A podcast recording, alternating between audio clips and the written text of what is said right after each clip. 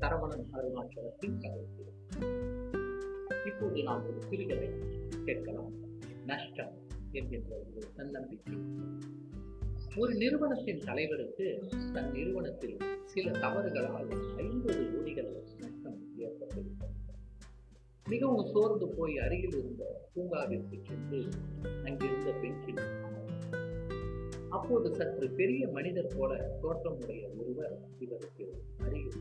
அமர்ந்தார் இவர் சோகமாக இருப்பதை கண்டு ஏன் சோகமாக இருக்கிறீர்கள் என்று கேட்டார். அதற்கு இவர் எனது தொழில் நஷ்டம் அடைந்து விட்டேன். மிகவும் மனது உடைந்து போய்விட்டேன் என்றார். எவ்வளவு ரூபாய் நஷ்டம்? என்றார். ஐம்பது கோடி ரூபாய் என்றார் இவர். அப்படியா? நான் யார் தெரியுமா? என்று கேட்டு அந்த ஊரின் பிரபல செல்வந்தரின் பெயரை சரி ஐம்பது கோடி பணம் இருந்தால் நீ சரியாகி விடுவாயா என்று கேட்டார். உடனே முகமலர்ச்சியுடன் இவர் ஆமாம் எல்லாம் சரியாகிவிடும் என்றார் பின் அந்த செல்வந்தர் ஒரு செக் புத்தகத்தை எடுத்து கையெழுத்திட்டு இவரிடம் நீட்டி இருந்தார் இதில் ஐநூறு கோடிக்கு சென்று நீ கேட்டதை விட பத்து மடங்கு அதிகமாக கொடுத்திருக்கிறேன்.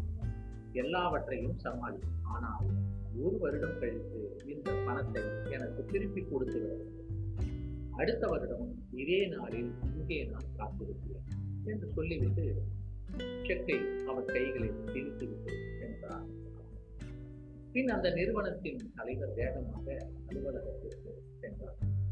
தன் அறைக்குள் சென்று அந்த செக்கை தனது பீரோவில் வைத்து பத்திரமாக பின் தனது உதவியாளரை அழைத்து அனைத்து ஊழியர்களையும் நிர்வாக கூட்டத்திற்கு அழைத்து வர ஏற்பாடு செய்தார் ஊழியர்கள் அனைவரும் கூட்டத்தில் அமர்ந்திருந்தனர் இந்த நிறுவனத்தின் தலைவர் கேட்டார் நண்பர்களே நமது நிறுவனத்தில் ஐம்பது கோடி நஷ்டம் ஏற்பட்டுள்ளது. ஆனால் இப்போது என்னிடம் ஐநூறு கோடி ரூபாய் உள்ளது ஆனால் அந்த பணத்தை தொடமாட்டேன். இந்த நஷ்டம் எப்படி ஏற்பட்டது? எதனால் எதற்காக ஏற்பட்டது என்று ஆராய்ந்து அதை களைந்து நமது நிறுவனத்தை வெற்றிகரமாக செயல்படுத்த நீங்கள் அனைவரும் ஒத்துழைப்பு கொடுங்கள் என்று கேட்டது பின்னர் வேலைகள் வேகமாக நிறுவனத்தில் நடந்தது தவறுகள் கண்டுபிடிக்கப்பட்டு அடையப்பட்டன. மிக சரியான அனைத்து ஊழியர்களையும் ஒத்துழைக்க அவருடைய பேச்சு மூச்சு செயல் சிந்தனை தூக்கம் அனைத்தும் அவருடைய தொழிலை பற்றியே இருந்தது. மிக சரியாக ஒரு வருடம் கழிந்தது. கணக்குகள் அவசரப்பட்டன மிக சரியாக ஐநூத்தி ஐம்பது கோடி ரூபாய்கள் லாபம் ஈட்டியிருந்தது. இவருடைய நிறுவனம் அடுத்த நாள் விடிய அந்த செல்வந்த கொடுத்த ஐநூறு கோடி புக்கை எடுத்துக்கொண்டு அந்த பூங்காவிற்கு திறந்தது சென்ற வருடம் அமர்ந்த அதே பெஞ்சில் காலை நேரம். அதனால் பனி மூட்டத்துடன் காணப்பட்டது. சற்று நேரம் கழித்து தூரத்தில் அந்த செல்வந்தரும் அவருக்கு அருகில் அவரை கைகளால் பிடித்துக் கொண்டு ஒரு பெண்மணியும் பனி மூட்டத்தின் ஊடே தெரிந்தது சில வினாடிகள் கழித்து பார்த்தால் அந்த பெண்மணி மட்டும் வருகிறார். அந்த செல்வந்தரை காணவில்லை.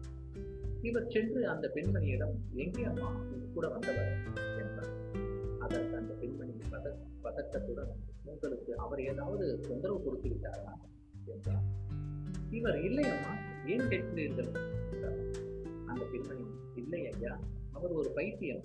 அதாவது மனநிலை சரியில்லை செக்கு தருகிறேன் என்று சொல்லி இங்கு இருப்பவர்களிடம் தனது பழைய செக்கை பிரித்து கையெழுத்திட்டு கொடுத்து விடுவார் ஒரு நிமிடம் அந்த நிறுவனம் அனைவரும் அப்போ நம்மால் முடியும் என்று நினைத்தால் நிச்சயம் முடியும். அதுவே நம்மை காப்பாற்றி இருக்கிறது அப்ப இந்த கதையிலிருந்து நாம் என்ன தெரிந்து கொள்கிறோம் என்றால் நம்மால் எதையும் செய்ய முடியும் என்று முதலில் நாம் நம்ப வேண்டும். அப்போதுதான் நாம் நமது வாழ்வில் நம்மை